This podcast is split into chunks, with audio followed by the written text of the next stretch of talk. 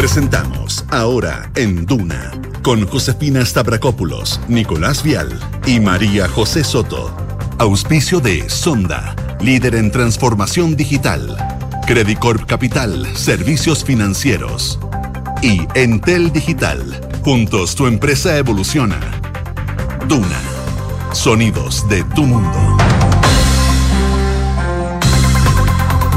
12 en punto. Muy buenas tardes, ¿cómo están ustedes? Bienvenidos a una nueva edición de Ahora en Duna, acá en 89.7. A esta hora en Santiago, 22 grados de temperatura, cielos totalmente despejados y una máxima que va a llegar hasta los 29 grados. Temperaturas que van a ir en aumento de aquí a este fin de semana largo que para muchos comienza mañana. Las máximas del fin de semana van a estar en torno a los 32 grados, dice acá la Dirección Meteorológica de Chile, pero no sé si habrán visto en redes sociales, algunos meteorólogos dicen 36. Y acostumbrémonos a eso. 36. Sí, 36. Acostumbrémonos a eso. Pero qué diferencia entre 32 y 36. ¿No es cierto? Es que yo creo que depende del lugar de la capital donde uno esté. O sea, yo de Colina Los Andes, siempre es más caluroso. Los Andes, sí, Colina, San Felipe, más. Donde hay 2 grados menos, 2 grados más. Sí. Yo creo que ¿cuándo parte el verano todo esto? No sé. Los 21 parte, ¿no? 21, sí. A ver. Lo voy a googlear. Yeah. ¿Cuándo parte? No, pero perdón, es que voladas mías que se me ocurrió. No importa. Ah, que me aparece no en Europa. 1 de junio, yo dije, what? No. Es que eres muy europea. No, viernes 22 de diciembre. Ah, el 22 de diciembre, ya. Muchas gracias. Hasta el 20 de marzo del 2024. Uh-huh. Queda todavía. Faltan algunos días. Seguimos en primavera, una primavera bien extraña. Y un poquito de frío también en las mañanas. En las mañanas, la tarde una brisilla. En la noche también, ¿eh? Pero no, se agradece. Sí, pero con estos 36 grados que me... Qué miedo. José, se vienen esos 36 grados. Oye, varias cosas que vamos a estar hablando el día de hoy. Lamentablemente el tema seguridad sigue súper instalado, ahora con una lamentable muerte de un menor que lo dispararon. Una situación bastante compleja. Estuvo hablando hace poco el presidente Gabriel Boric, por supuesto criticando esta situación, siendo muy condenatorio respecto a lo que ha pasado. También habló la ministra Carolina Tohá. Desde el gobierno decían, les vamos a garantizar que no va a haber impunidad en este tipo de hechos, enfatizando que es una situación que genera mucha conmoción y desgarro este homicidio de este menor de 5 años. Claro, lo decía el propio presidente ahora hace unos minutos, estoy conmovido, estoy desgarrado con este asesinato a este niñito, como decía su familia, la guagua de la familia, muere a los 5 años por un, dijo el propio subsecretario del Interior, supuesto ajuste de cuentas, una bala que entró en un auto. Esto reactiva todo lo que ya venía un poco trabajándose de estado de emergencia en distintas comunas. Ya tenemos un alcalde diciendo que se requiere evaluar la utilización de la herramienta constitucional de declaración de estado de excepción constitucional. Hoy día habló Carter sobre el tema, Evelyn Matei sobre el tema. La verdad es que el debate está muy instalado y esta sensación de que no se logra controlar también, con declaraciones, como tú decías, del presidente Boric. También hoy día hablamos con el fiscal Ángel Valencia, les vamos a contar también de ese tema y evidentemente la preocupación más que instalada. Hoy está viendo súper cortito para sumarlo y probablemente después lo vamos a abordar. Ya hay cifras desde La Florida por esta emergencia comunal, 3 detenidos y 89 multas. Claro. En pocas horas, porque ¿cuándo empezó? ¿Ayer? O ayer en la noche. Sí, habría que ver también qué pasaba antes, si había también un número de detenidos en tan poca hora. Claro, un comparativo, claro, porque 3 detenidos en un par de horas, uno podría decir, bueno, también habla de... Sí, claro, desde la comuna dicen que son cifras a propósito de esto. Sí, vamos a preguntar eso para que lo contemos. Ah, bueno, excelente. Para hacer un poco la comparación. Uh-huh. Igual lleva poquito tiempo, digamos. Oye, y esto también, para ir a otro tema, pero... esta situación terrible que impacta el asesinato de este niño de 5 años en Padre Hurtado y relativamente cerca de ahí en Talagante, las últimas horas también un hecho bien terrorífico. Se encontró un cuerpo envuelto en frazada en un sitio de eriazo. Vamos a estar comentando, hay también declaraciones y reacciones al respecto, pero hay otros temas. Vamos a estar hablando un poquito en economía de litio. Importante este dato que se veía venir, pero que se cuantifica esta nota de Pulso, donde habla de los pagos de SQM y Albemarle. Recordemos que extraen el litio del Salar de Atacama, el más grande del mundo. Caen un 38% en el tercer trimestre por el menor precio del litio, porque aunque algunos decían, no, el litio no va a caer tanto, ahí está. son menos lo que se recauda por tema de impuestos en términos de la extracción de estas empresas. Y además, el tema ISAPRE sigue estando a la orden del día, reuniones en el Palacio de la Moneda, hay una presión de algunos sectores para ya definir en diciembre esta situación, lo que tiene que ver con el fallo de la Suprema con respecto a Argés, porque también recordemos que está involucrado lo que es la tabla de factores. Ya se espera que las indicaciones que se ingresen al proyecto de ley corta de ISAPRE se adelante el reajuste a los planes de salud, los planes base de junio-abril. Y hay reuniones también en el Palacio de la Moneda con respecto para abordar esto. Habló el ministro de Hacienda, Mario Marcel, y dijo el tema estaba marcado por la ideología que ahora hay que ser pragmáticos. ¿A quién le habla ahí? Esa es la pregunta que se hacen algunos. Oye, también vamos a estar revisando la situación crítica que se vive en Antofagasta por este masivo corte de agua y por supuesto las consecuencias que esto trae, entre otras, suspensión de clase y un fuerte golpe al comercio. En materia internacional y ligado a lo nacional también, vamos a contarle novedades respecto del caso Narumi, porque Nicolás Cepeda admitió que mintió en el primer juicio. Este chileno en el primer juicio fue condenado a 28 años de cárcel. Dijo que viajó a Francia para ver a la joven japonesa con quien ya había terminado, y en la instancia anterior él había sostenido que este viaje que había hecho respondía por motivos académicos. Ahí hay una contradicción de la que él asume y que les vamos a estar contando. Y por supuesto también novedades en Perú con Alberto Fujimori, también con Boris Johnson, ex primer ministro de Reino Unido, que asumió la plena responsabilidad por los errores durante el COVID-19. ¿Se acuerdan esa fiesta que realizó tan conocida? Sí, pandemia, fotos, la pagó carísimo. La pagó súper. Cuando estaba todo el mundo confinado, encerrado, el planeta confinado. Y él haciendo fiestas en Downing Street. Por supuesto, vamos a estar contándoles los detalles de esas declaraciones de Boris Johnson. Eso y mucho más hoy en Ahora en Duna, pero a esta hora y como siempre nos acompaña Quique Yavar. ¿Cómo estás, Quique? Bien, ¿y ustedes? Bien. Hola, Quique. ¿En qué andabas ayer? Música. Ah, sí. Benjamin Walker. Se preocupó con la pregunta. Sí. Sonó como... Sí, ¿qué estabas haciendo ayer? Sí. ¿Que no me avisaste? Y bien tóxica, bueno, tú. Eso sonó tóxica. Sonó tóxica. Sí, Benjamin Walker, artista de Duna, así que sí, probablemente tiene algunos...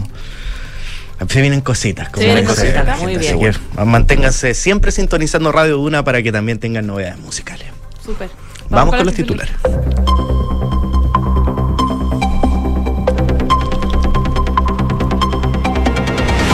El presidente Gabriel Boric se refirió al homicidio de un menor de 5 años ocurrido anoche en la comuna de Padre Hurtado, asegurando estar desgarrado por este vil homicidio. En el marco de su visita a la región de Los Ríos, el mandatario abordó el crimen del menor junto al cuerpo encontrado, envuelto en una frazada en la comuna de Talagante, afirmando que el crimen organizado no nos amedrenta y esta pelea la vamos a ganar. La Asociación Chilena de Municipalidades surgió al Estado para que se defina enfrentar sin vacilaciones y con total firmeza a la delincuencia y el crimen organizado tras el crimen de este niño de 5 años ocurrido en la comuna de Padre Hurtado, en el sector surponiente de la región metropolitana. Desde la organización llamaron a redoblar los esfuerzos y que más allá de cualquier diferencia política que exista, nos unamos para enfrentar al narcotráfico y al crimen organizado. Junto a esto, un grupo de alcaldes de centro derecha volvieron a insistir al gobierno en que decrete estado de excepción en la región metropolitana. El subsecretario del Interior, Manuel Monsalve, informó que el asesinato al niño de 5 años en Padre Hurtado se dio en medio de un ajuste de cuentas y calificó el hecho de gravísimo y repudiable. La autoridad destacó también la importancia de perseguir a las personas con orden de detención pendientes, reforzar el control de armas y liberar a carabineros de trabajos administrativos para enfocarse en la seguridad. A propósito de lo mismo, el fiscal nacional Ángel Valencia aseguró esta mañana en Radio Duna que no hay que acostumbrarse a este tipo de delitos. El líder del Ministerio Público enfatizó que el rol de las instituciones es meterlos presos y que cumplan las penas más severas, y dijo esperar que haya espacio en las cárceles. La entrevista completa la pueden revisar en duna.cl.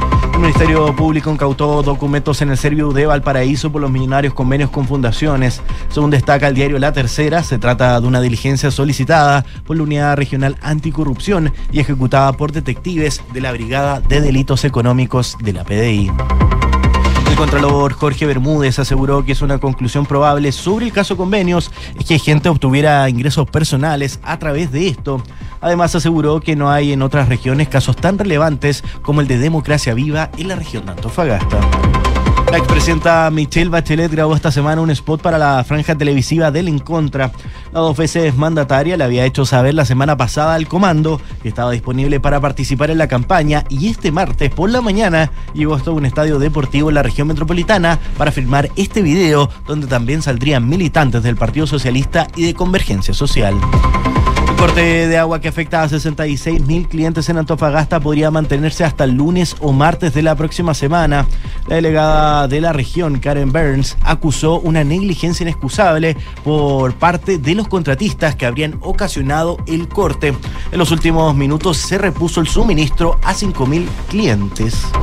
Nicolás Cepeda cambió su versión sobre la muerte de Narumi Kurosaki y reconoció haber mentido en el primer juicio tras confirmar que viajó a Francia a ver al estudiante y no por motivos académicos. El acusado dijo temer que esa declaración la usaran en su contra.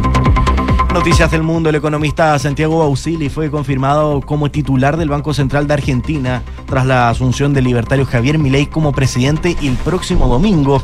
A través de su cuenta de X, el mandatario electo comunicó este nombramiento de quien fue subsecretario de Hacienda durante el gobierno de Mauricio Macri y luego se convirtió en secretario de Hacienda hasta diciembre del año 2019.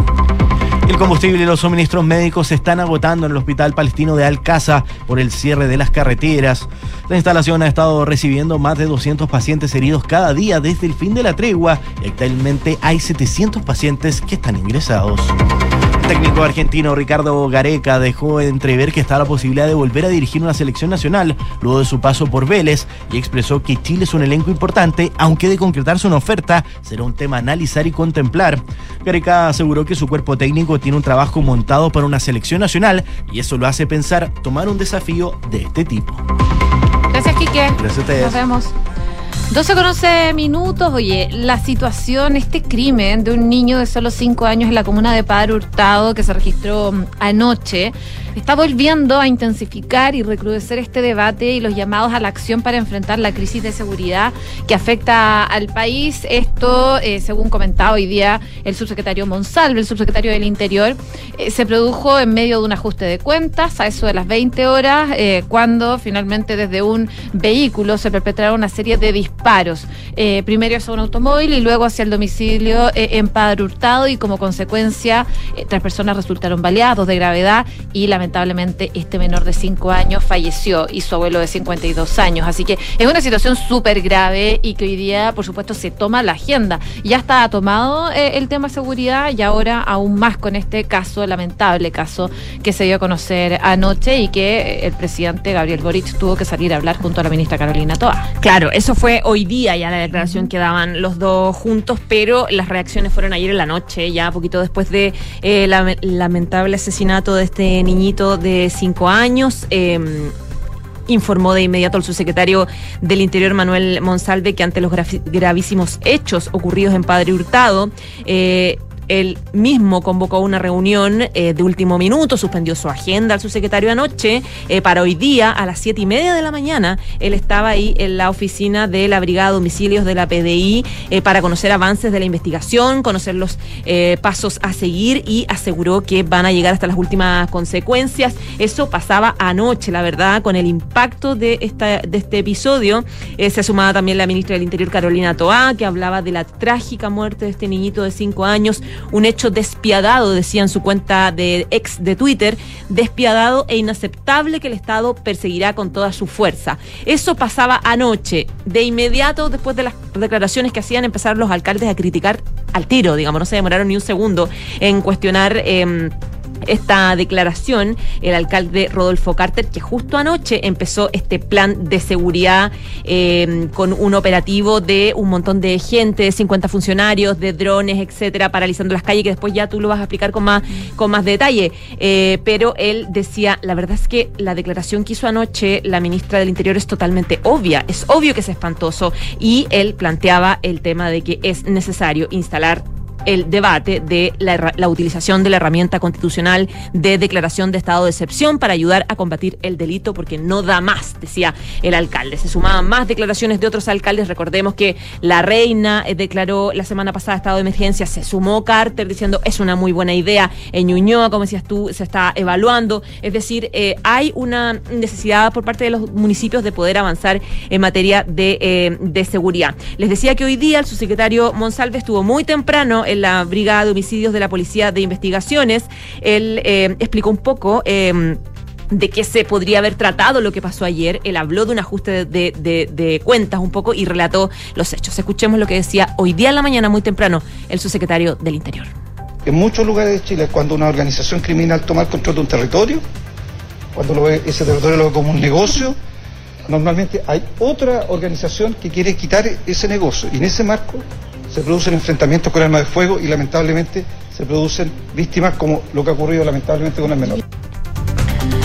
Claro, era la declaración que hacía el subsecretario de Interior, que decía que todos los antecedentes disponibles permiten suponer entonces con la investigación que esto se da en el marco de un ajuste de cuenta y que hay unas primeras diligencias que se hicieron respecto del niño y también del episodio. Hay declaraciones, por ejemplo, del prefecto general Lautaro Arias, que decía que todos los antecedentes que aportan las víctimas testigos, los empadronamientos que se realizan son motivos de análisis y de corroboración. Y en paralelo, sí, déjame bien cortito para quienes no han escuchado sobre lo que pasó. Uh-huh. Creo que también es importante en términos de las declaraciones que hemos escuchado del subsecretario Monsalve, de qué es lo que sucedió ayer. 20 horas, comuna de Padre Hurtado, un auto llega para disparos. Eran como 17 disparos, de hecho, y los que llegaron al auto, en realidad. También dispara al automóvil, dispara también a la casa. En la casa estaba, en el auto estaba el papá del niño. El niño estaba en la casa, es asesinado el niño. Llega un impacto de bala al abuelo, que de hecho está con riesgo vital, y otra persona que le llega a una rodilla. Eso sí, para poner el contexto de lo que pasó ayer. Bueno, sí, el auto rápidamente se fue y esa es la situación que sucedió a las 20 horas, luego las pericias de la Policía de Investigaciones, el levantamiento de los casquillos de bala, etcétera, etcétera, pero bien impactante porque en cosa de segundos, como siempre, termina con algo que conmueve más, o sea, cualquier muerte conmueve, pero cuando es un niño de 5 años te llega bastante más. Sí. Y como si fuera poco, como si no estuviéramos todos un poco en shock y el gobierno recién empezando como un poco a reaccionar a esta situación con estas declaraciones que les voy a contar también de las autoridades, hoy día nos enterábamos del hallazgo de un cuerpo sin vida amarrado con cables, envuelto en frazadas, que fue hallado hoy día en la mañana en la comuna de Talagante, que está muy cerca de esta otra comuna, y según los antecedentes preliminares, este cadáver fue encontrado por una persona en situación de calle que estaba aún costado de la autopista del Sol, y Carabineros fue al lugar, etcétera. De hecho, están todavía en las indagaciones y la causa de muerte tampoco hay claridad, tampoco hay detenidos por el caso. Y claro, en un día tan agresivo, tan duro, esto también suma pelos a la copa, a la sopa, la presencia de este cadáver simplemente colgando con una frazada. O sea, es bien impactante. Habló sobre el tema desde la región de Los Ríos, donde está ahí en una visita el presidente Gabriel Boric. Estaba haciendo una visita hoy día temprano perspectiva a la tenencia de Carabineros, estuvo participando en la entrega de autos policiales, etcétera. Se veía bien afectado con lo que pasó. Esto fue lo que dijo. Le garantizo al país que no va a haber impunidad, que los autores de estos crímenes van a ser encontrados y que van a tener las penas más altas que permita el sistema, y para eso solicitamos el trabajo dedicado que sabemos que lo están haciendo tanto de la Fiscalía como del Poder Judicial. Estaba con el presidente Boric la ministra del Interior, Carolina Tohá. Ella habló de varios temas, también estaba bastante impactada y afectada con lo que pasó. Hablaba ella de la necesidad de avanzar en temas de seguridad en lo legislativo en el Congreso. Escuchemos a Carolina Tohá. Bueno, sabemos que tenemos que reforzar, que vamos a tener que apurar aún más la tramitación de los proyectos que tenemos pendientes en el Parlamento, para que pronto tengamos Ministerio de Seguridad, para que pronto tengamos sistema de inteligencia del Estado, para que pronto tengamos refuerzo de las capacidades preventivas de los municipios, proyectos que están en el Parlamento, que están con urgencia y que necesitamos despachar a la prontitud. Yo quisiera, antes de terminar estas palabras y que podamos escuchar al presidente, decir que como gobierno de Chile, cada una de las personas que trabajamos en estas materias tenemos un compromiso absoluto en darle seguridad a todos los que habitan en nuestro país, y especialmente a niños como el que ayer fue asesinado, para que crezcan en un país como se merecen, para que estén tranquilos en sus casas, para que puedan disfrutar de los espacios públicos, para que puedan caminar con seguridad a sus escuelas. Déjame hacer, perdón, un punto. Es importante lo que señala la ministra del Interior, Carolina Tohá. Uno no podría, digamos, criticar o dudar de la motivación de sus palabras y el fondo de sus palabras, digamos. Y lo complejo que es para quienes tienen el poder de liderar el país de abordar una crisis de seguridad, porque esta es una crisis de seguridad y no tiene otro nombre.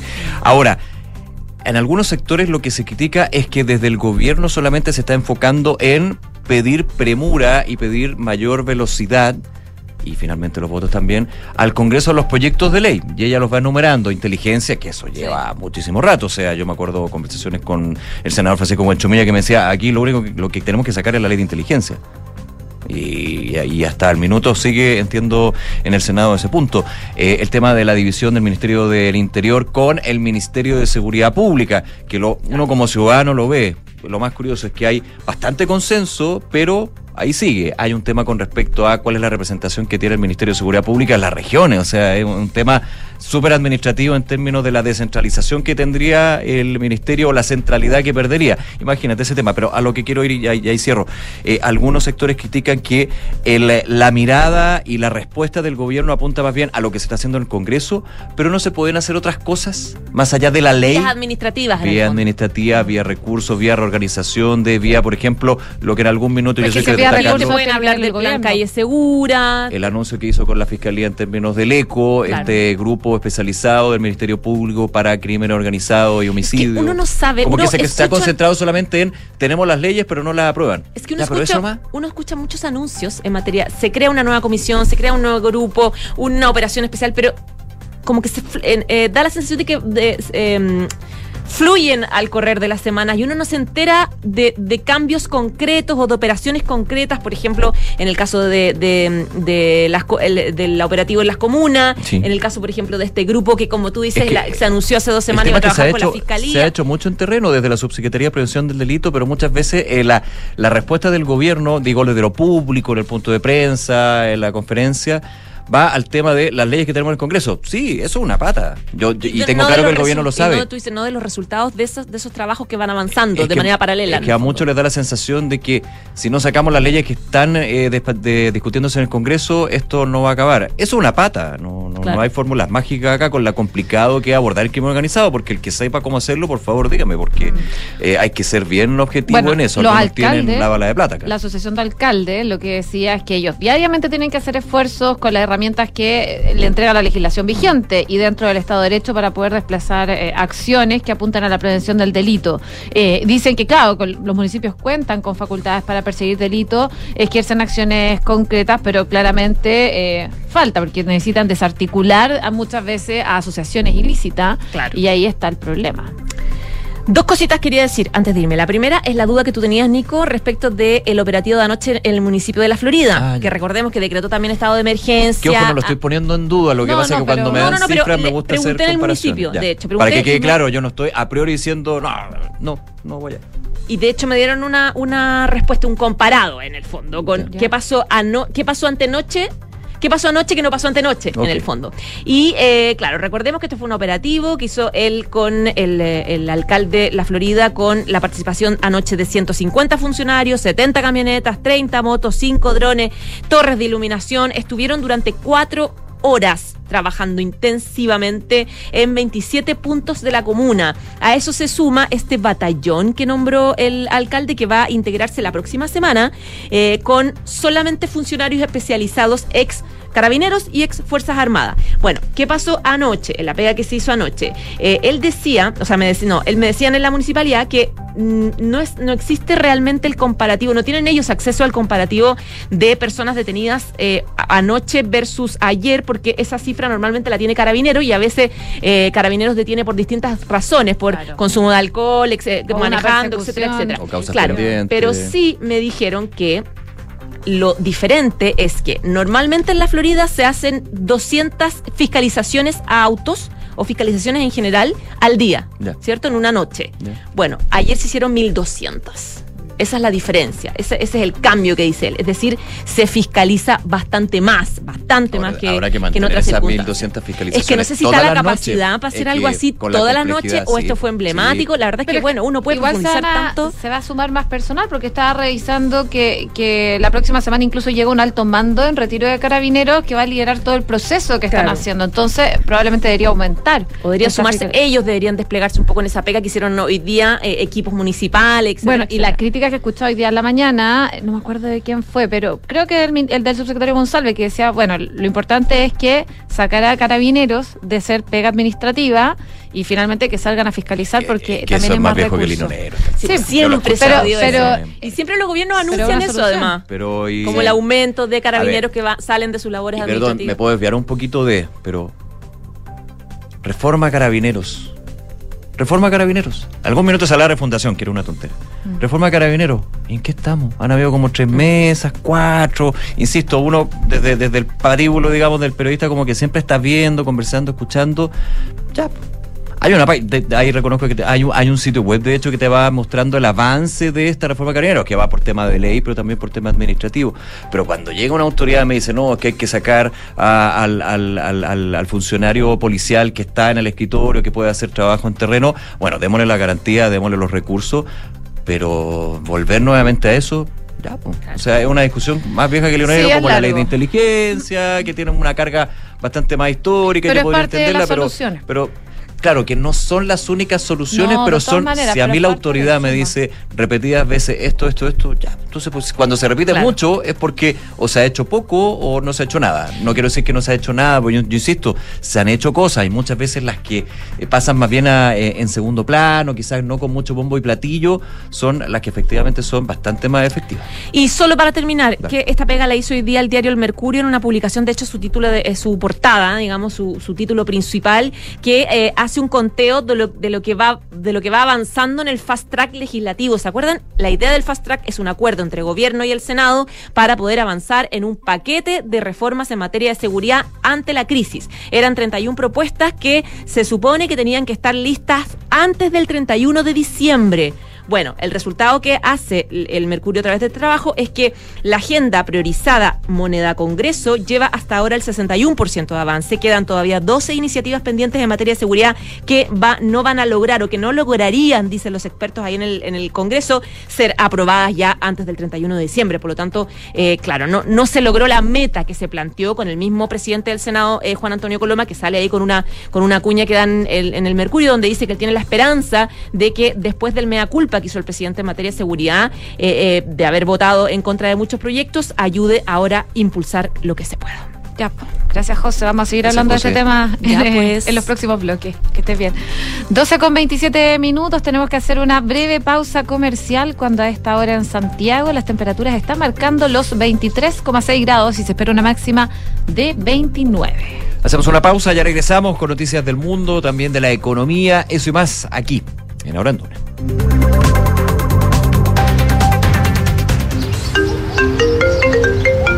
Dime, Felipe. Jefe, le tengo mala noticia. Se nos cayó el crédito automotriz. Parece que la flota ya no va. ¿Cómo ya no va? ¿Y qué hacemos ahora? Manéjate con Quinto One Business. Quinto One Business. Interesante. Sí, suscríbete a una flota Toyota por 1, 2 o 3 años y olvídate del pie, permisos, mantenciones y seguros. Conoce más y suscríbete en quinto-mobility.cl. Enfrentar el cambio climático es tarea de todos. Duna. Por un futuro más sostenible. La semana pasada se dio inicio a la COP28, que se desarrollará hasta el 12 de diciembre en Dubái, con la esperanza de que los líderes de gobiernos, de negocios, ONG y representantes de la sociedad civil acuerden medidas concretas y más exigentes para afrontar el calentamiento global. Los objetivos fijados para la reunión de este año son acelerar la transición energética y reducir las emisiones antes de 2030. Transformar la financiación climática y situar a la naturaleza, las personas, la vida y los medios de subsistencia en el centro de la acción por el clima. Casi 8 años después del Acuerdo de París y a mitad de camino de la Agenda 2030, La COP28 es una oportunidad para emprender un nuevo camino hacia una acción climática eficaz. Acciona, expertos en el desarrollo de infraestructuras para descarbonizar el planeta. Descubrí que Red Dávila me cuida en cada etapa de la vida y cuando más lo necesito, porque además de ser una red de clínicas y centros médicos, es la mejor red privada en GES y tiene seguros de salud para estar siempre protegida. Sin importar si estoy en Fonasa o ISAPRE, Red Dávila es para mí. Descubre tú también todo lo que Red Dávila puede hacer por tu salud. Reserva tu hora en davila.cl. Dávila, calidad a tu alcance. A ver, dime un sinónimo de cobre. Anglo American. ¿Y de minería? Anglo American. Ya, ¿y de innovación? Obvio, Anglo American. En Anglo American estamos orgullosos de reimaginar la minería con innovación para mejorar la vida de las personas. Anglo American, desde la innovación lo estamos cambiando todo. Somos GTD y sabemos que cada empresa, sin importar su tamaño, tiene múltiples necesidades. Por eso, diseñamos soluciones que se adapten a sus desafíos y, por sobre todo, que nos permitan poner nuestra tecnología al servicio de cada una de sus metas. En GTD, creemos en las empresas y las acompañamos día a día, porque en el camino hacia el éxito vamos juntos. GTD. Hacemos que la tecnología simplifique tu vida. Conoce Edificio Lift de Inmobiliaria Hexacón, ubicado en un barrio único de Vitacura, frente al Club Manquehue, Clínica Alemana y una variada oferta de servicios y restaurantes. Edificio Lift es vanguardia y diseño, con departamentos de 2 y 3 dormitorios, con próxima entrega, entre pisos articulados alrededor de un atrio y puentes que cruzan convirtiéndose en balcones interiores. Conoce más de Edificio Lift en www.hexacon.cl.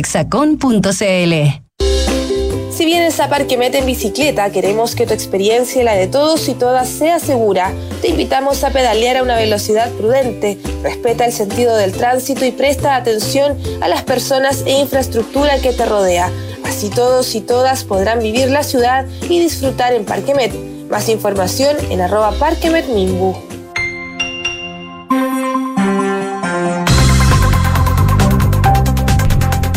De la tarde con 31 minutos, estás en Ahora en Duna y momento de revisar las noticias internacionales. Oye, bien pendientes con lo que está pasando actualmente en Perú, porque hay novedades sobre Alberto Fujimori. Fujimori, que tiene actualmente 85 años, de alguna forma está ahí acariciando la libertad tras la decisión del Tribunal Constitucional de su país, de Perú, que ha ordenado al gobierno...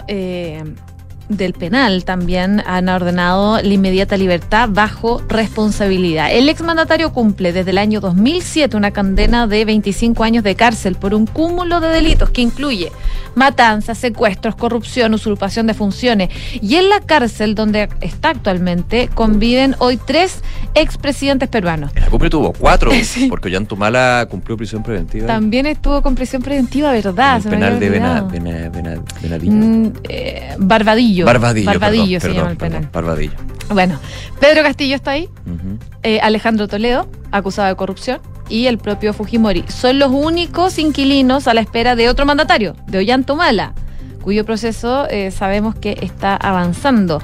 El Constitucional ha declarado fundado entonces el recurso de reposición interpuesto para que cumpla la sentencia emitida en 2022, a la vez que advirtía que con severidad al juez que no puso en libertad previamente a Fujimori, esta vez lo tendrían que hacer. Y según lo que destacaba el abogado defensor, que se llama Helio Riera, por trámites del Instituto Nacional Penitenciario, el señor Fujimori saldría hoy día miércoles y ya está muy tranquilo, entusiasmado y clínicamente estable. Se encuentra muy esperanzado en el cumplimiento de este mandato. La decisión del Constitucional, sin embargo, choca de frente contra la Corte Interamericana de Derechos Humanos, que se opone a esta libertad y asegura que el indulto claramente no es viable. El choque de instituciones judiciales ya se produjo el año pasado, cuando la Corte Interamericana adujo que no se podía llevar a cabo el indulto humanitario que se había establecido. Ahora, el Tribunal Constitucional pretende dar por acabado agravado entonces este pulso judicial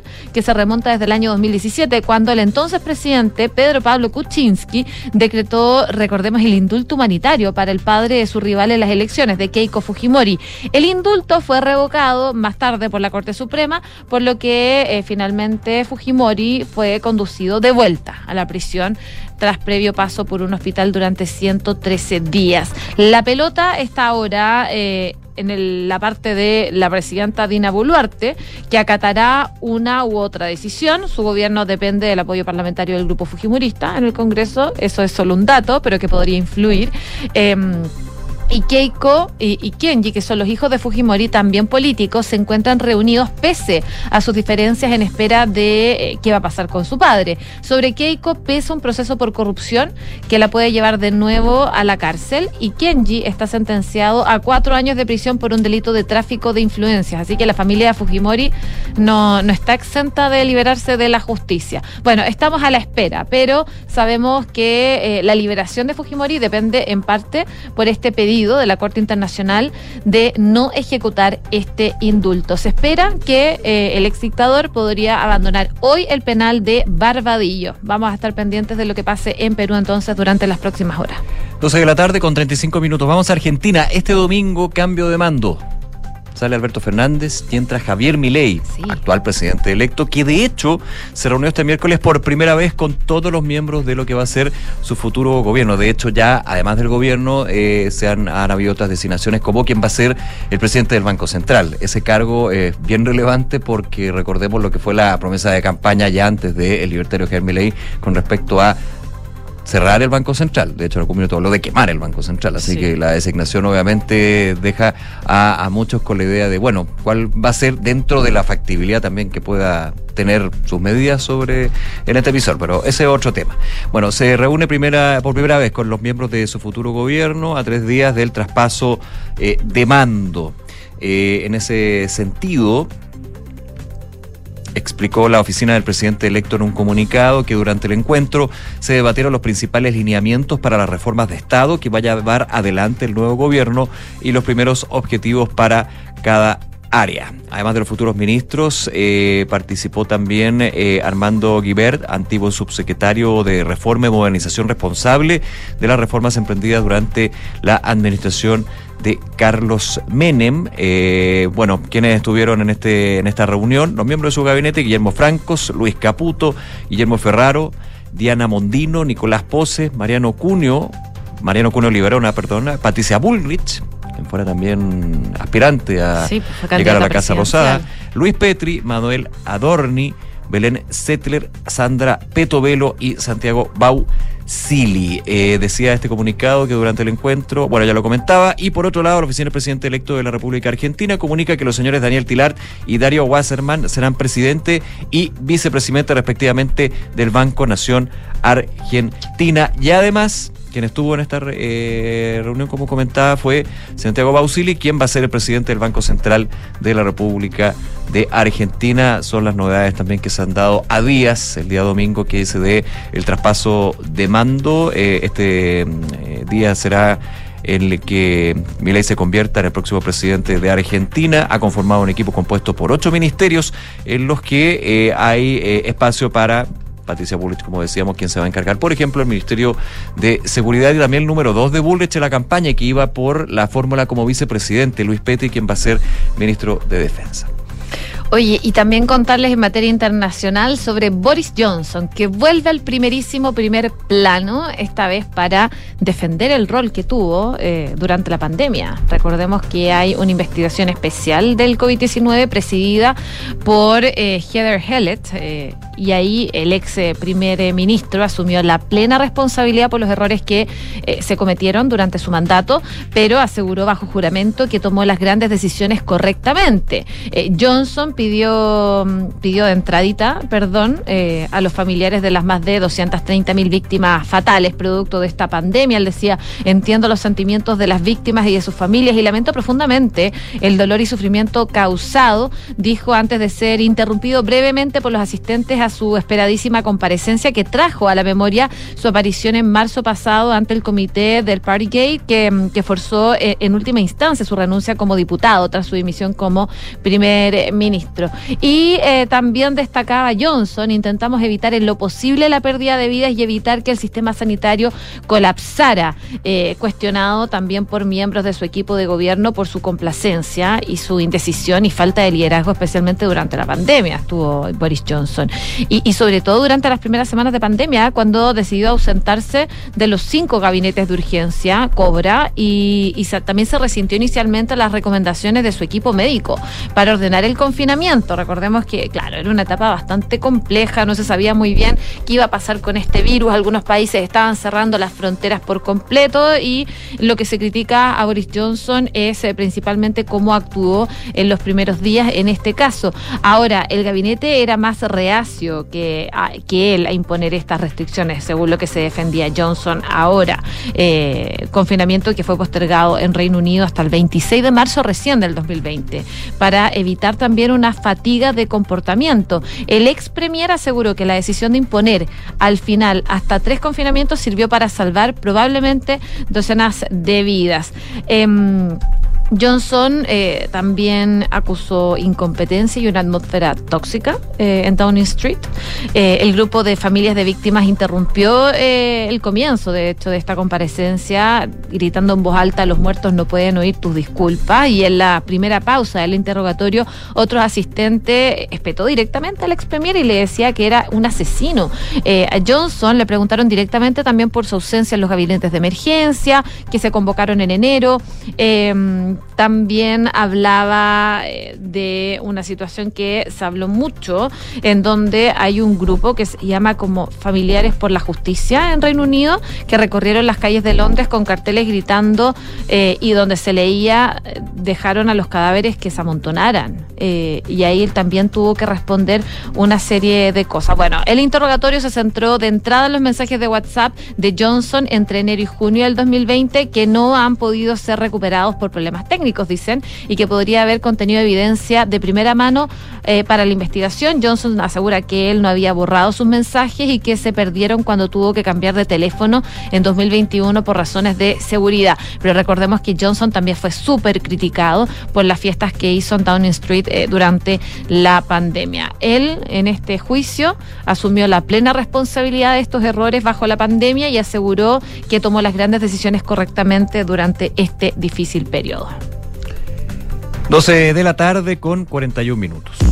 Vamos con información de la economía, de la minería y de los recursos que entrega el litio. Esta discusión tan profunda que se ha dado luego del anuncio, ya un par de meses, por parte del gobierno de la Estrategia Nacional del Litio, y es bueno tener la actualización, digamos, de cuánto está dando la Chile, digamos, que no es poco, pero es menos que antes. Es menos que antes en términos de la recaudación, con 2 de las empresas que extraen el litio del Salar de Atacama. Me estoy refiriendo a SQM y a Albemarle.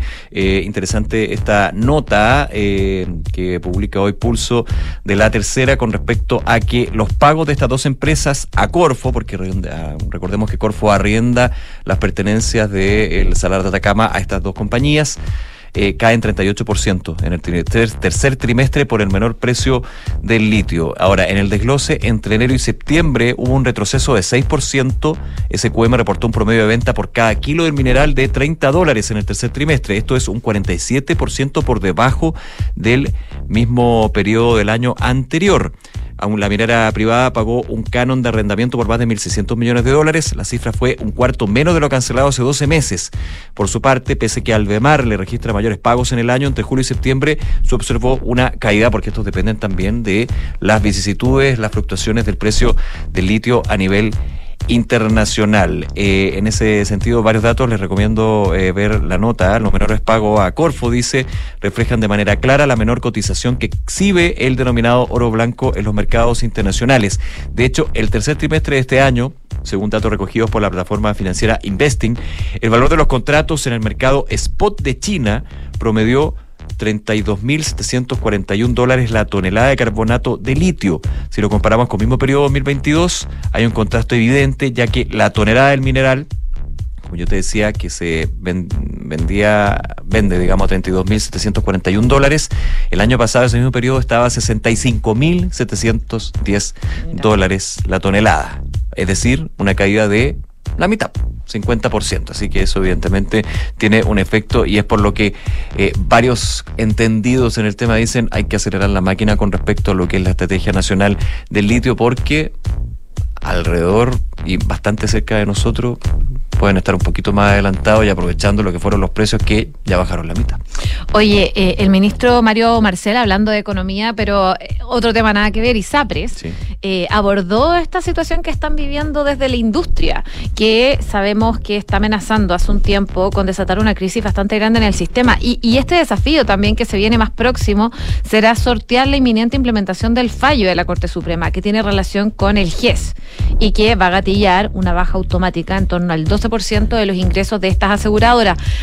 A propósito de esto, el gobierno habló, lo hizo el ministro Mario Marcel, reactivó también las conversaciones con los senadores de la Comisión de Salud para consensuar una solución y también apurar el debate sobre la ley corta que impulsa el Ejecutivo hace un tiempo ya. Al respecto, el ministro Marcel decía que están trabajando para identificar los ajustes que sean necesarios para que la situación de las personas aseguradas en el sistema privado se mantenga lo más estable o protegido posible. Dicho eso, abordó los dichos también de la ministra de Salud, Jimena Aguilera, respecto a que el debate en torno a las ISAPRES estaría ideologizado. Y si bien desde Hacienda coincidían con los dichos de la ministra, hizo un llamado al pragmatismo. Él decía, en general, el tema de las ISAPRES ha estado marcado por la ideología por mucho tiempo, pero ahora hay que ser pragmático. El tema de fondo es proteger la situación de 3 millones de personas que están cubiertas por este sistema, decía el ministro de Hacienda, Mario Marcel. El IPSA de la Bolsa de Comercio de Santiago está subiendo 0,37%, llegando a 5.927,20 puntos. Se acerca a los 6.000 puntos. El IPSA, atento con esa situación. Y el dólar está cayendo, bastante volátil ha estado el tipo de cambio en los últimos días, porque ayer subió 9 pesos, hoy sube 6 pesos, llegando a los 872 pesos el dólar en el mercado cambiario. 12:46. Francesca Ravizza, ¿cómo estás? Hola, Fran. Muy bien, ¿y ustedes? Bien, todo bien. Qué bueno. Traigo noticias relacionadas con la selección chilena. Dos. Ya, para ser más precisa. Mira. Dos. La primera es que Ricardo Gareca, el ex técnico de la selección peruana, el tigre Gareca, desde que dejó a la selección peruana, él volvió a Argentina y está sin club. Un Ricardo Gareca que es muy querido en Perú. O sea, él se siente... él dijo, de hecho, en esta entrevista que dio a Michael Zucar y Mauricio Loret de Mola, que son periodistas deportivos y youtubers peruanos, que él tiene una conexión súper importante con Perú. Ellos viajaron a Buenos Aires a entrevistar al Tigre Gareca y obviamente una entrevista que dura más de una hora. Le preguntaron mucho por Perú, si le gustaría volver a dirigir Perú. Él dice que no ve sentido en volver a Perú ahora. ¿Por qué se fue? No me acuerdo. Porque un cambio en la dirigencia, no estaban dándose los resultados y decidieron cambiarlo, a pesar de que ahora los resultados de Perú está último en la tabla. Porque estaba mejor con Gareca. Con Gareca. Y por eso le preguntaron. Y él dice que con un técnico él no habla de la selección y menos no encuentra sentido a que la dirigencia que lo echó lo llame para darle una vuelta de timón a un proceso post él. Eso pero arrepentido con la cola entre las piernas. Claro, eso a él no le parece. O sea, si es que hubiese otra dirigencia tal vez lo pensaría. Y le preguntaron respecto a si le gustaría regresar a Perú a dirigir a un club. Y aquí es donde sale Chile. Porque él dice, la verdad es que el equipo que yo tengo formado, el equipo de trabajo, es un equipo que está formado para hacer trabajo de selección, que el trabajo de selecciones es distinto al de los clubes, porque el club es todos los días, la selección es un trabajo mucho distinto. Es por eso que lo que a él le gustaría es hacer... esperar un tiempo y pensar qué puede pasar respecto a que alguna selección lo llame para dirigir a nivel de selecciones nacionales. Y ahí le preguntaron, ¿y Chile? ¿Y Chilito? ¿Ya? ¿Es Chile una opción? Un Ricardo Gareca que ha sonado mucho y que incluso sonó antes de la llegada de Berizzo. Hace rato, y de hecho le preguntaron al representante y le decía, bueno... Claro. ¿Por qué no? Digamos, estoy parafraseando. Y él dice, es una selección muy importante, tendría que analizarlo y contemplarlo. Y debido a la relación que él tiene con el pueblo peruano, dice, yo entiendo que este es un rival de Perú, sé cómo se siente la gente respecto, los peruanos respecto a Chile, clásico del Pacífico, esta rivalidad que hay, no solamente en muchos casos, lamentablemente sobrepasa lo deportivo. Dice, cómo vive el peruano la rivalidad con Chile, pero yo siempre he sido un profesional y mi sentimiento hacia Perú, dice él, no cambiaría y nunca va a cambiar, pero claro, si se les presentan las oportunidades, claramente que él lo estudiaría y lo evaluaría. Y también él aprovecha esta entrevista de decir, a mí no sé quién me difama, dice él, de que él es un entrenador muy caro. Y que cuando lo han sondeado los clubes, las selecciones, una de las razones principales por las que finalmente caen las negociaciones es porque él cobra mucho y él dice que es un... escucha siempre que Gareca es muy caro. Y él aprovecha esta entrevista para desmentir eso ahora. Que es para el caro. Que es para el caro y que es caro para el que está haciendo la oferta laboral. O también siempre hay estrategia ahí. Siempre hay estrategia. El tema de que si es que él verdad dice que el tema no es algo tan importante para él, a lo mejor pensando en el presupuesto chileno, que va a terminar con números azules este 2023, podría ser una alternativa. Ahora, lo que comentábamos ayer, puede llegar el mejor técnico del mundo, pero hay que dejarlo trabajar. Hay que, obviamente, ya los procesos...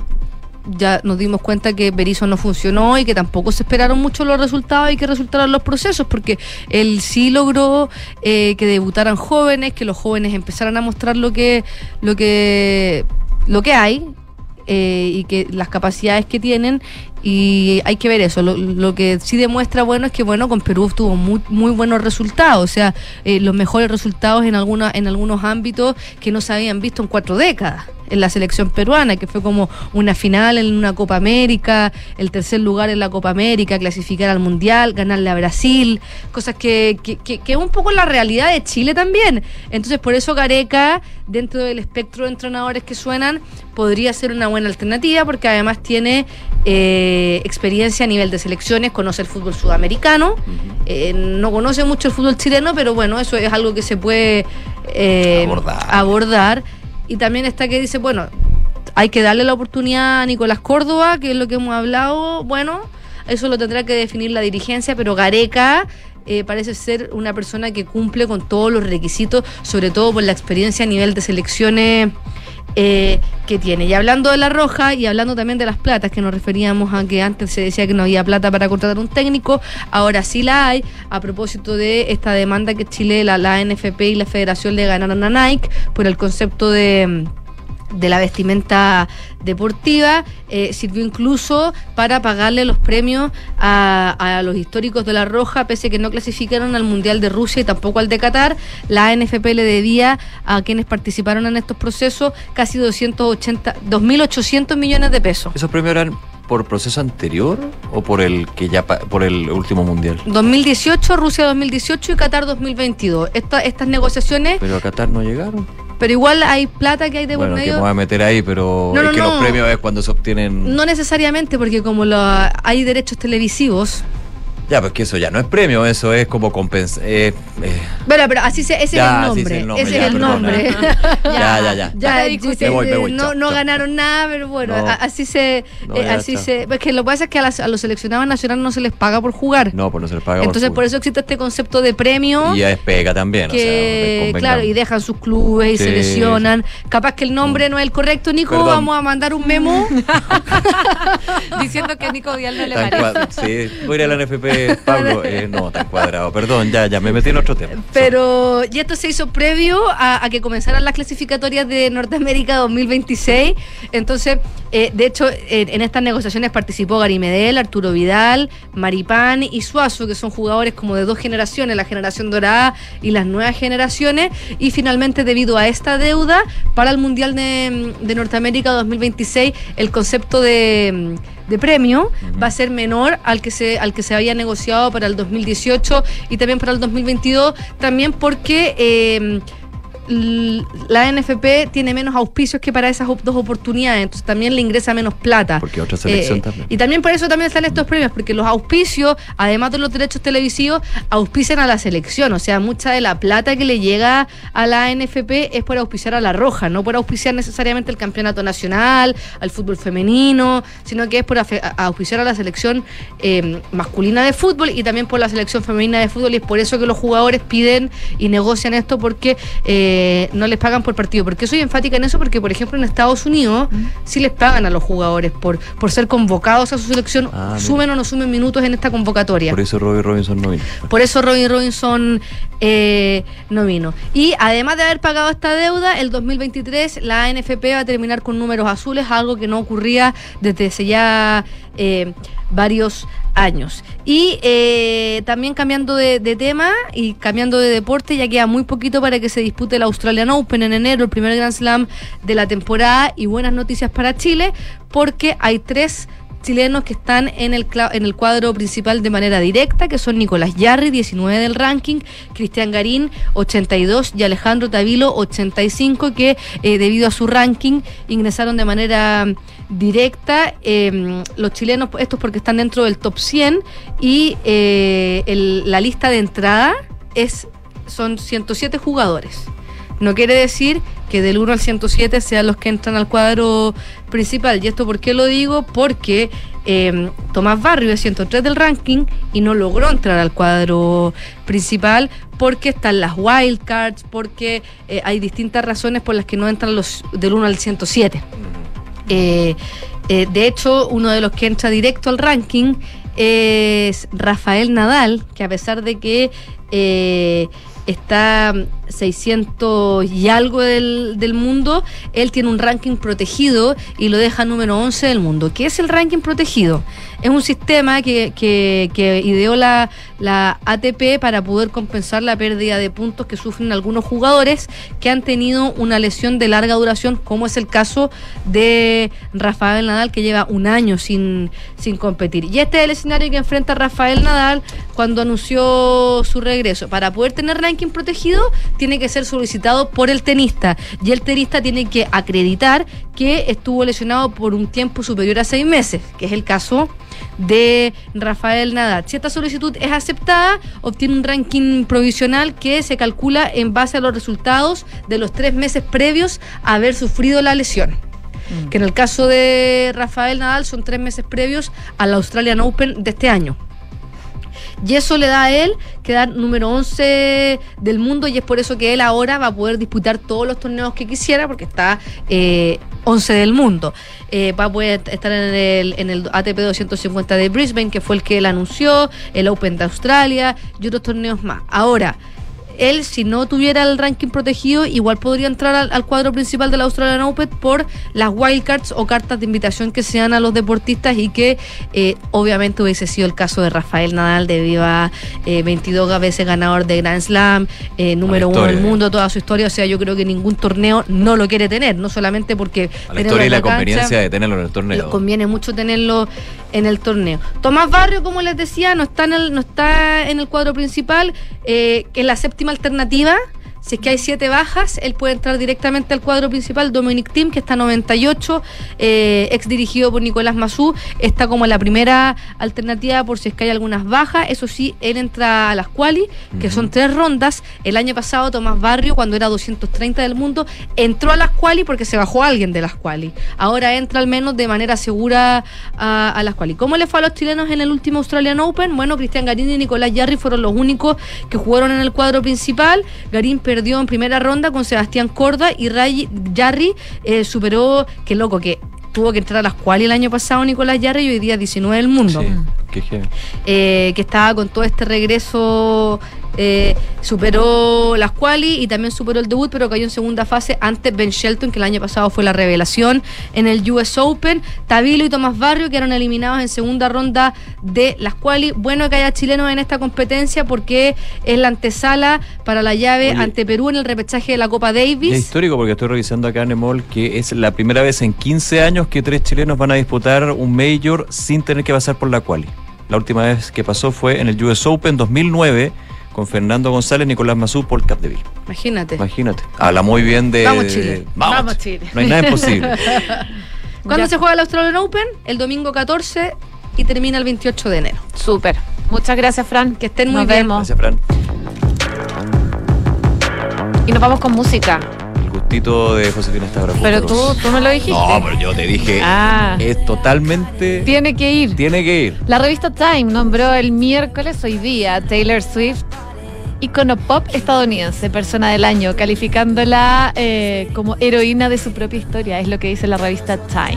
Así que destacando a Taylor Swift, que ha arrasado este año, y también con esta canción que ha estado en el Billboard número 1. Cruel Summer. No voy a cantar. Kiki ya dice por interno que cante. No, solo puedes cantar tú. Fue como la llama de... Ajá. La llama que llama. De Taylor Swift. ¿Cuál la llama? Ah, sí, yo conozco la llama que llama nomás. No es con esta canción, es con otra. Es con otra canción. No, me pierdo en eso. Bueno, según Time, este año Swift logró una especie de fusión nuclear, disparar el arte y el comercio juntos para liberar una energía de fuerza histórica, dice. Lo ha conseguido dedicándose a lo que sabe hacer mejor, entrenarse y escribir canciones que conectan con la gente. Así que es portada el día de hoy de la revista Time, Taylor Swift nombrada como la persona del año. 1:00 p.m. y con Taylor Swift, con todos los y las Swifties que están escuchando. Hacemos la pausa, regresamos con noticias nacionales, con distintos temas aquí en Ahora en...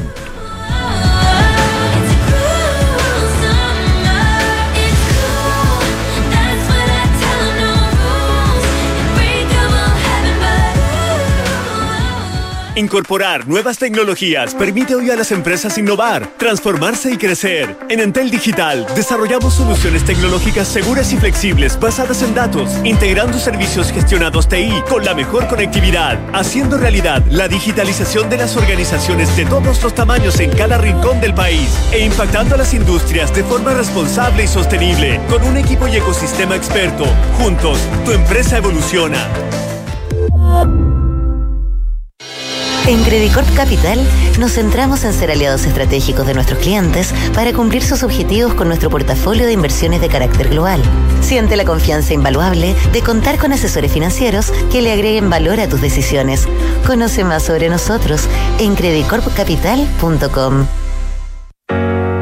En Sonda desarrollamos tecnologías que transforman tu negocio y tu vida, impulsando la innovación y el desarrollo de soluciones que acompañen la transformación digital de las organizaciones. Cuenta tú también con el respaldo, agilidad y eficiencia del líder en transformación digital. Descubre más en sonda.com. Sonda, tecnologías que transforman tu negocio y tu vida. Sonda, make it easy.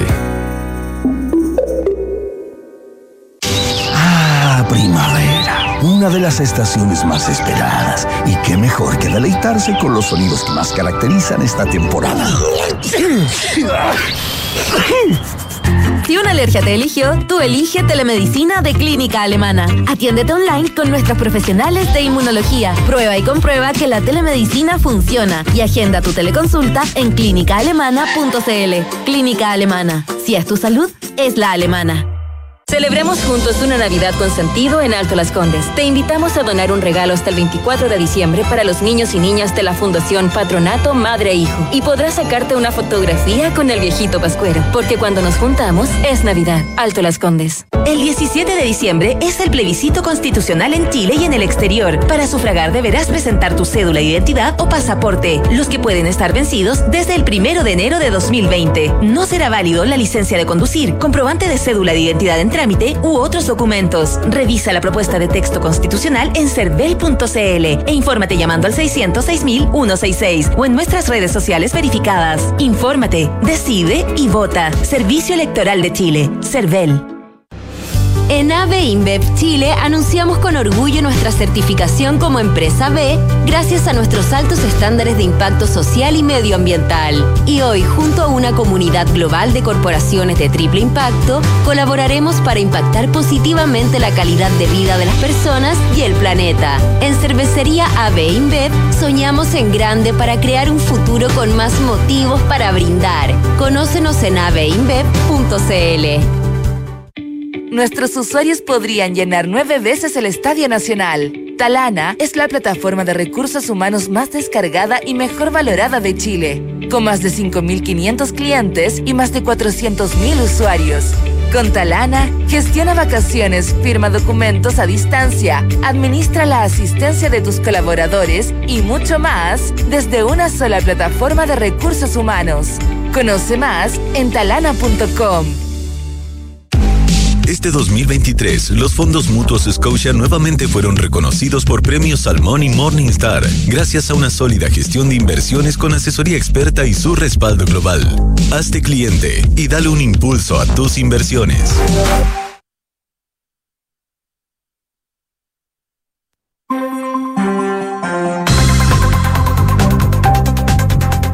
Una de la tarde con 3 minutos, regresamos, seguimos con todas las informaciones de este día miércoles aquí en Ahora.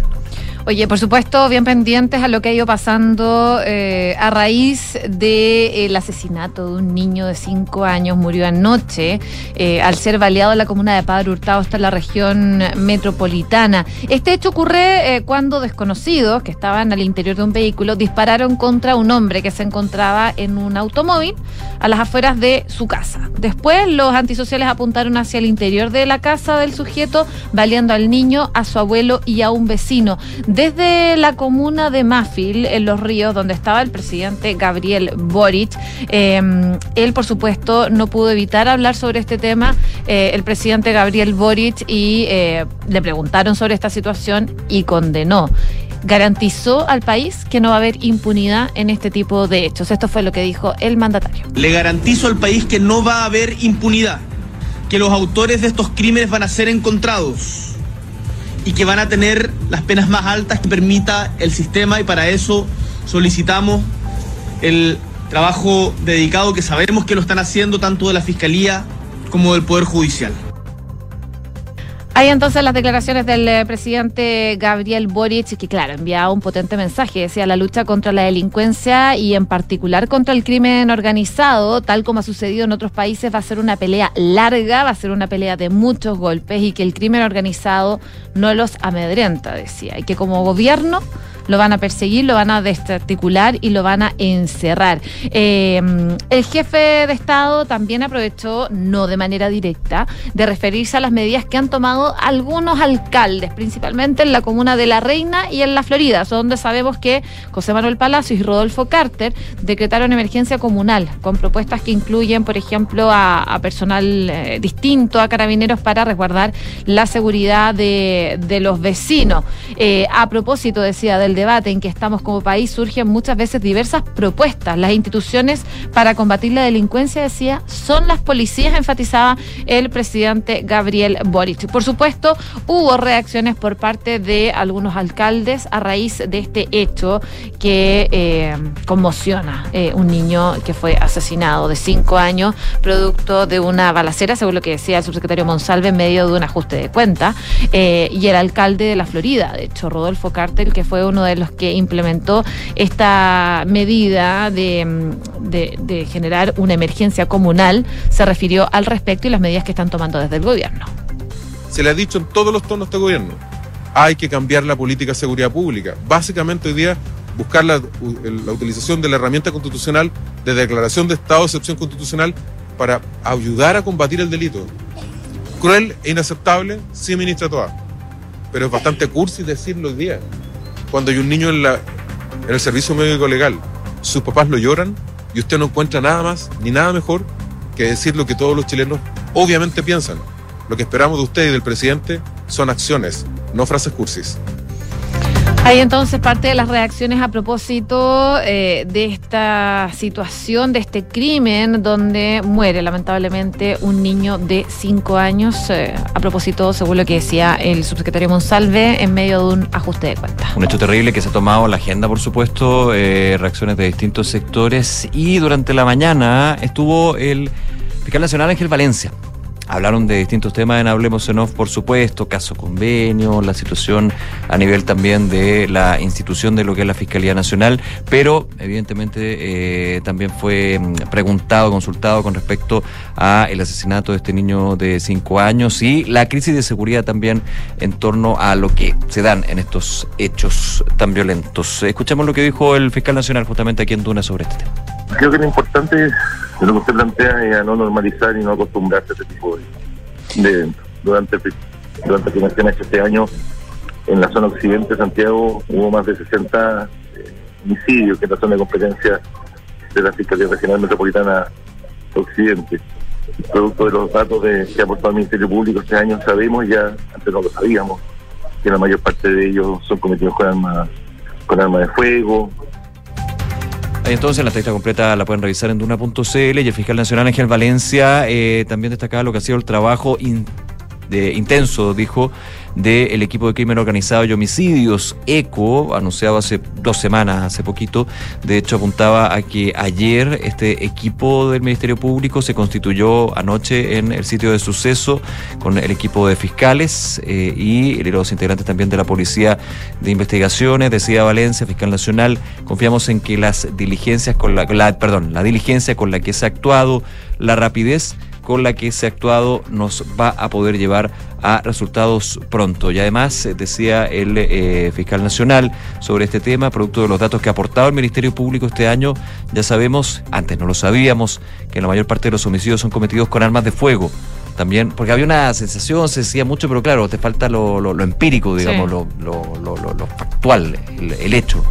También por la información que ha aportado el Ministerio Público, dijo Ángel Valencia, y que antes no conocíamos, ya podemos constatar fehacientemente que la mayoría de ellos son también cometidos por sujetos que no tenían vínculo ni cercanía con las víctimas. Respecto al rol del Ministerio Público en este tipo de casos, Ángel Valencia dijo aquí en Duna que no tienen atribuciones preventivas, sino que su responsabilidad es perseguir los delitos cuando ya se cometieron, dar con los autores, meterlos presos, asegurarse de que cumplan las penas más severas en las cárceles. Ojalá, y este es un punto que dice el fiscal nacional, ojo, ojalá que tengan espacio para ellos en las cárceles, que ese es otro trabajo.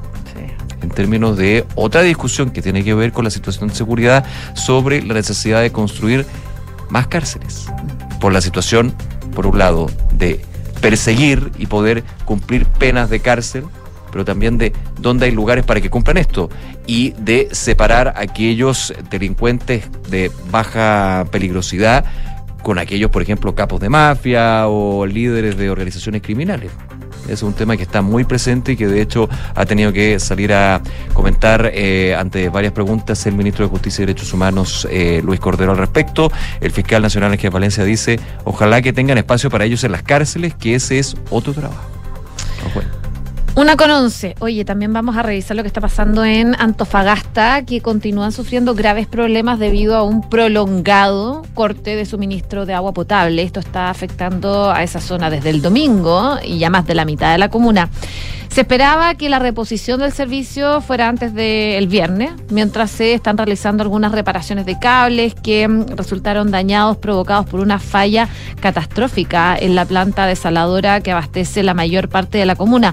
Durante la jornada de hoy, la sanitaria Aguas Antofagasta informó que redistribuciones de caudal permitieron avanzar en la reposición de 5.235 hogares, que corresponde a menos del 10% de las más de 66.000 clientes que se han visto afectados por este corte. La empresa ha recibido varios cuestionamientos por parte de no solo los clientes, sino que también la Superintendencia de Servicios Sanitarios por no contar con un plan de contingencia adecuado para una emergencia como esta. Aguas Antofagasta informó que el proceso de restablecimiento del suministro es paulatino, ya que el llenado de la red de ductos de distribución es un movimiento mecánico de avance del agua hasta llegar a cada hogar, y según lo que están informando desde el diario de Antofagasta, hay vecinos que indican que estar en el cuadrante donde debería haber retornado el agua no está sucediendo. Las zonas donde debiera haber retornado el agua potable son unas en particular, pero algunos dicen que claro, eso no está sucediendo. Una situación bastante compleja porque esta reposición de suministro solo está favoreciendo a menos del 10% de los afectados. Y esto podría prolongarse incluso hasta el lunes o martes, según escuchaba por ahí de algunas autoridades.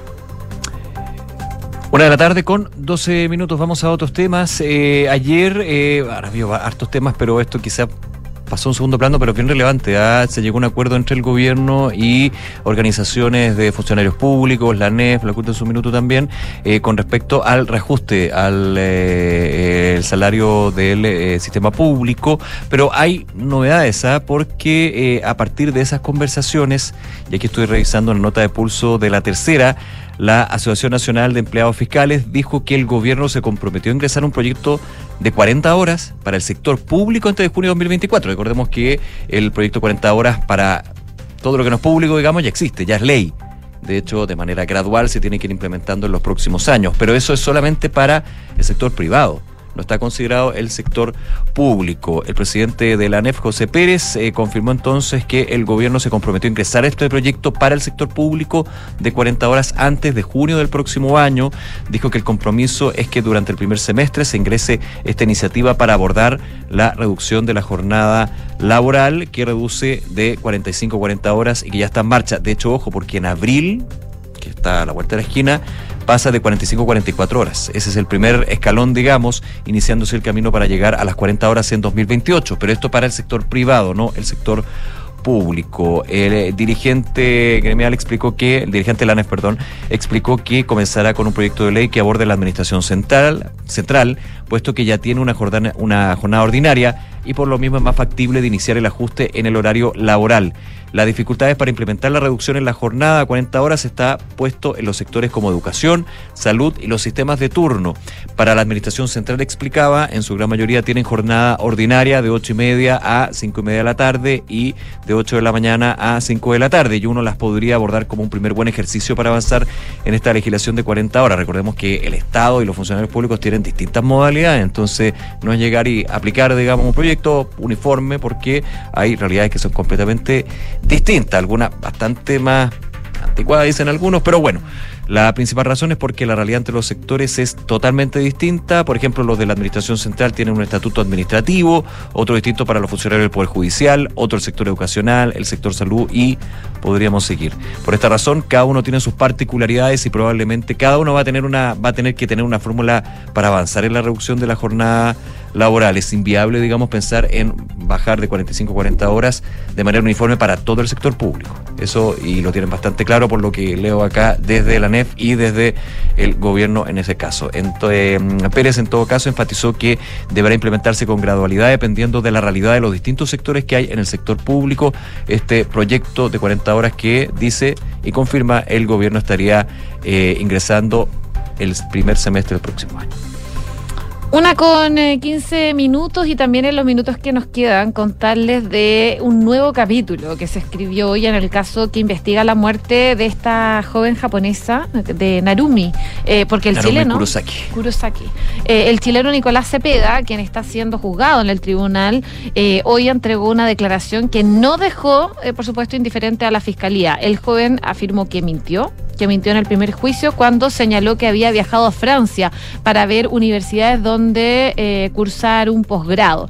Lo hizo para ver a Narumi, quien había sido su pareja y con quien ya había terminado, es lo que dice parte de esta investigación y parte de lo que él confiesa durante la jornada del día de hoy. Él antes había apuntado una especie de casualidad en este encuentro que tuvieron el 4 de diciembre de 2016, según lo que publica un medio local en Francia. Es que el juez del tribunal le consultó a Cepeda con qué fin quería volver a ver a Narumi y él dijo quería que todo fuera bien. Parte de las declaraciones que dio Nicolás Cepeda respecto de este caso de Narumi. Está hablando hasta ahora el presidente Gabriel Boric, a ver si podemos escuchar parte de sus declaraciones a propósito del asesinato de este niño de 5 años. ¿De cuentas o delitos violentos? Quiero que sepan que no nos intimidan en lo más mínimo, que son tragos, que son dolorosos, pero que no nos van a paralizar, que como autoridades vamos a seguir firmes en conjunto con las policías en su investigación, persecución y en la detención y sanción de cada uno de los responsables. A estos delincuentes les decimos que no los vamos a dejar tranquilos, no vamos a permitir la impunidad. Y a propósito de El debate que surge a partir de hechos lamentables como esto, siempre pueden haber diferentes respuestas, pero lo importante es fortalecer a las policías, porque aquí Carabineros, la PDI, cumplen una labor encomiable y por eso las estamos fortaleciendo. Son las policías las que tienen que hacerse cargo en conjunto, con el apoyo de todas las fuerzas políticas y de la sociedad entera, de enfrentar a la delincuencia.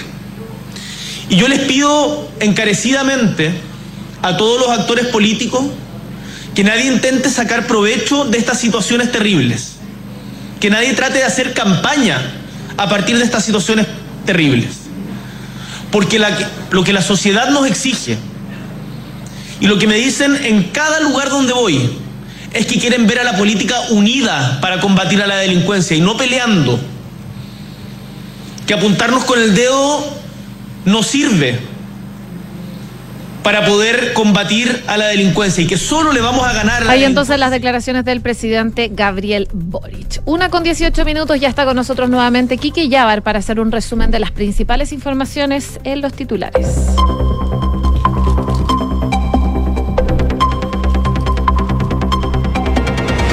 El presidente Gabriel Boric se refirió al homicidio del menor de 5 años ocurrido anoche en la comuna de Padre Hurtado, asegurando estar desgarrado por este vil homicidio. En el marco de su visita a la región de Los Ríos, el mandatario abordó el crimen del menor junto al cuerpo encontrado envuelto en una frazada en la comuna de Talagante, afirmando que el crimen organizado no nos amedrenta, esta pelea la vamos a ganar. Más tarde el mandatario volvió a hacer un llamado a la unidad política para poder enfrentar este problema. La Asociación Chilena de Municipalidades surgió al Estado para que se defina enfrentar sin vacilaciones y con total firmeza la delincuencia y el crimen organizado tras el crimen de un niño de 5 años ocurrido anoche en la comuna de Padre Hurtado en el sector surponiente de la región metropolitana. Desde la organización llamaron a redoblar los esfuerzos y que más allá de cualquier diferencia política que exista, nos unamos para enfrentar al narcotráfico y al crimen organizado. El subsecretario del Interior, Manuel Monsalve, informó que el asesinato al niño de 5 años en Padre Hurtado se dio en medio de un ajuste de cuentas y calificó el hecho de gravísimo y repudiable.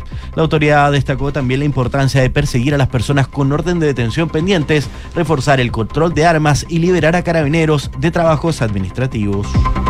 A días de que se presente el proyecto de pacto fiscal, el ministro de Hacienda, Mario Marcel, adelantó cifras actualizadas respecto a la evasión y ilusión tributaria en el país. Según expuso el ministro Marcel, la brecha de cumplimiento tributario en el país es del orden del 6,5% del PIB. Entre los años 2018 y 2020, la evasión y ilusión superaron el 50%. El presidente de la Comisión de Salud del Senado, Juan Luis Castro, se reunirá hoy a las 16 horas con los ministros Álvaro Elizalde, Mario Marcel y Jimena Aguilera para abordar la crisis que atraviesa las ISAPRES por los fallos de la Corte Suprema por GES y la tabla de factores.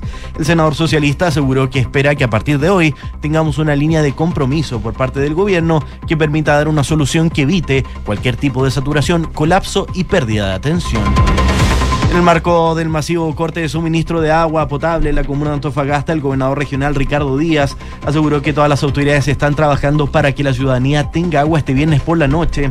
Ante los casos de presunto aumento de precios en las botellas de agua, Díaz llamó a los vecinos de la comuna a realizar las denuncias pertinentes, agregando que existe una donación de 34.000 litros que se va a repartir a las personas que tienen mayores dificultades de la movilidad.